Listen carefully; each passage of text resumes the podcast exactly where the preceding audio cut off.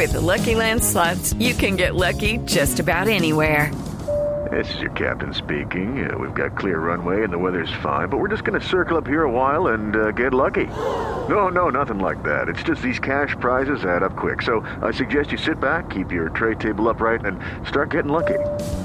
Play for free at LuckyLandSlots.com. Are you feeling lucky? No purchase necessary. Void where prohibited by law. 18 plus terms and conditions apply. See website for details. En los últimos días hemos escuchado a través de los medios de comunicación, por supuesto de Blue Radio, lo hemos discutido mucho en Voz Populi. Hombre, la violencia que afecta a grandes ciudades, muerte de jóvenes raperos, grupos de limpieza social. Tuvimos un caso de violencia en eh, la ciudad de Bogotá de un taxista que terminó asesinando a un pasajero por dos mil pesos que no le pagó, eh, cosas que son absurdas. Y eh, vienen grupos de denuncias ciudadanas en algunas ciudades que a través de redes sociales quieren volver las ciudades o colaborar con algo para que las ciudades sean más seguras. ¿Cuál es este caso, Panejo? Este caso es uno que habíamos mencionado en Medellín y es que la gente está muy preocupada porque en los semáforos, cuando los carros paran y se detienen, eh, aparecen personas en moto que al aprovechar que los carros están detenidos y no se pueden mover, se hacen a los lados, amenazan con armas de fuego o armas blancas y pues les quitan las pertenencias a las personas que van manejando. Por esta razón surgió dentro de un grupo en Facebook que se llama Denuncias Ciudadanas Medellín una propuesta, una propuesta interesante y para hablar sobre ese tema y para que nos cuente muy bien de qué se trata la propuesta, pues tenemos a esta hora un invitado que nos pide que por favor no digamos su nombre al aire, pero es uno de los administradores de este grupo. Eh, buenas noches, bienvenido a la nube. Eh, buenas noches, compañeros. Muchísimas gracias por invitarme a su programa. Bueno, ¿cómo es la propuesta que, que surgió, que se dio a conocer en el grupo que usted eh, administra para evitar que pasen esta clase de cosas cuando los carros están en los semáforos? Eh, sí, mira, eh, precisamente nos, eh, la propuesta surgió porque eh, nos sentíamos nos sentíamos también como vulnera- vulnerados por, tanta delincuencia. Eh, algunos de los compañeros, personalmente también fui eh, víctima de, un atraco. Iba con mi novia y, eso fue como algo peligroso. Entonces decidimos, "Eh, ¿dónde ponemos la denuncia? Pusimos la denuncia, fuimos a la fiscalía, nos demoraron, fuimos a la Siginos, eh, también se demoró. Era un proceso muy, muy muy maluco, muy, muy difícil de llevar. Entonces eh, queríamos como, eh, darle a entender a la, ciudad, porque allá en la, en la fiscalía o en la SIGIN nos dimos cuenta, nos dimos cuenta de que hay muchos robos, muchos atracos diarios. Había un rollo de infinidad, una infinidad, un rollo muy grande de, de denuncias.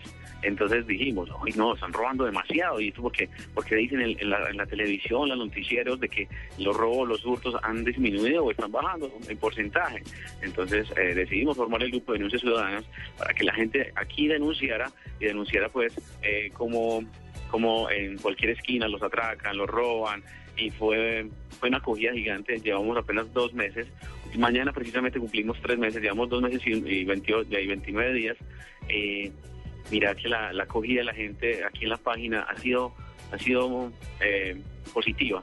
La gente denuncia, la gente se desahoga, la gente quiere quiere quiere mostrar cómo está la ciudad en cuestión de, de seguridad y estamos eh, rajados, rajados. Bien, acerca de, de- de la propuesta que surgió en el grupo para que los autos se hagan unos al lado de los otros y evitar que las motos pasen por ahí y se, y se reduzcan así los atracos. Eh, pasó algo muy particular. Eh, esa propuesta nosotros simplemente la, la- la apoyamos o la compartimos.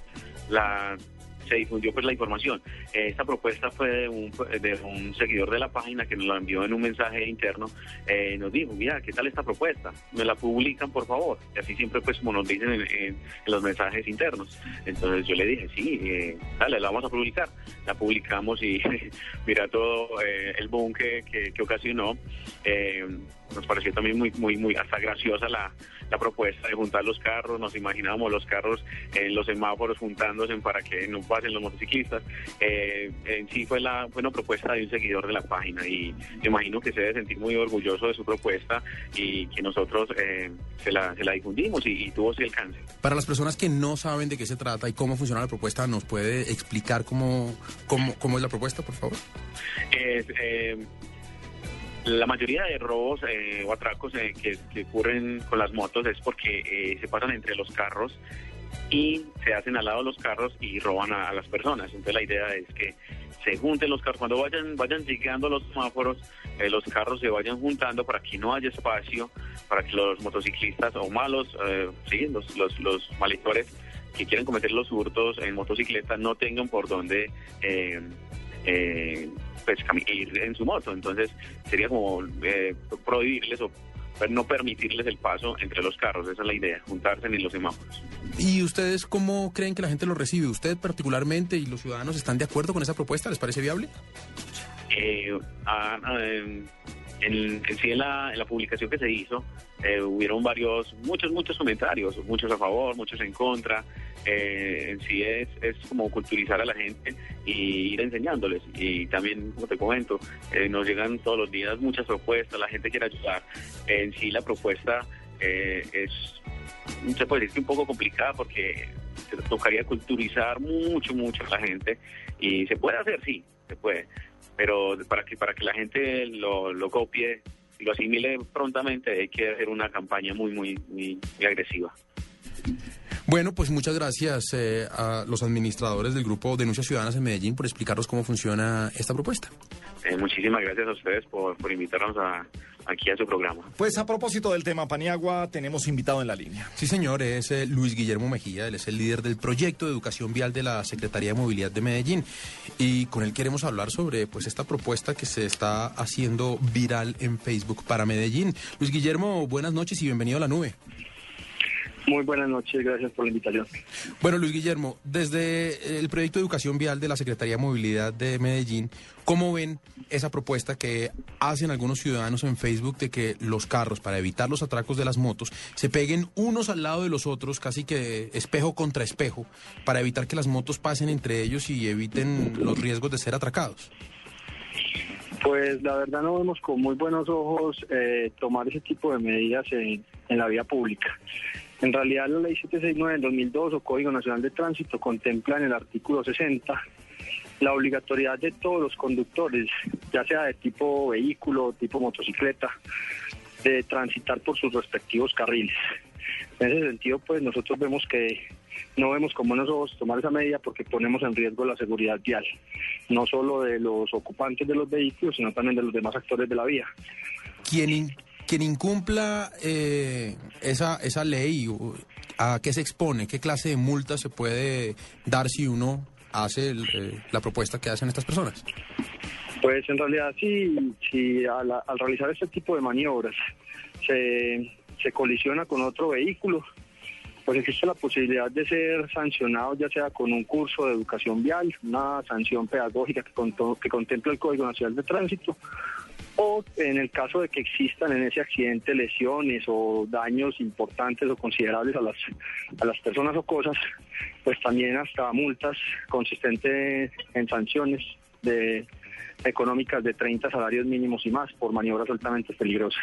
Luis Guillermo, es clarísimo que son dos cosas eh, absolutamente diferentes, pero desde movilidad, ¿hay alguna, no sé, recomendación que se pueda dar para que ayude con la seguridad de las personas en los carros o, no tiene nada que ver? ¿Tendrían que ser con las medidas policivas que se puedan tomar? Correcto, pues nosotros entendemos la preocupación que, está viviendo la comunidad por el problema de orden público que está viviendo Medellín en este momento, pero no le podemos sumar un problema adicional a otros.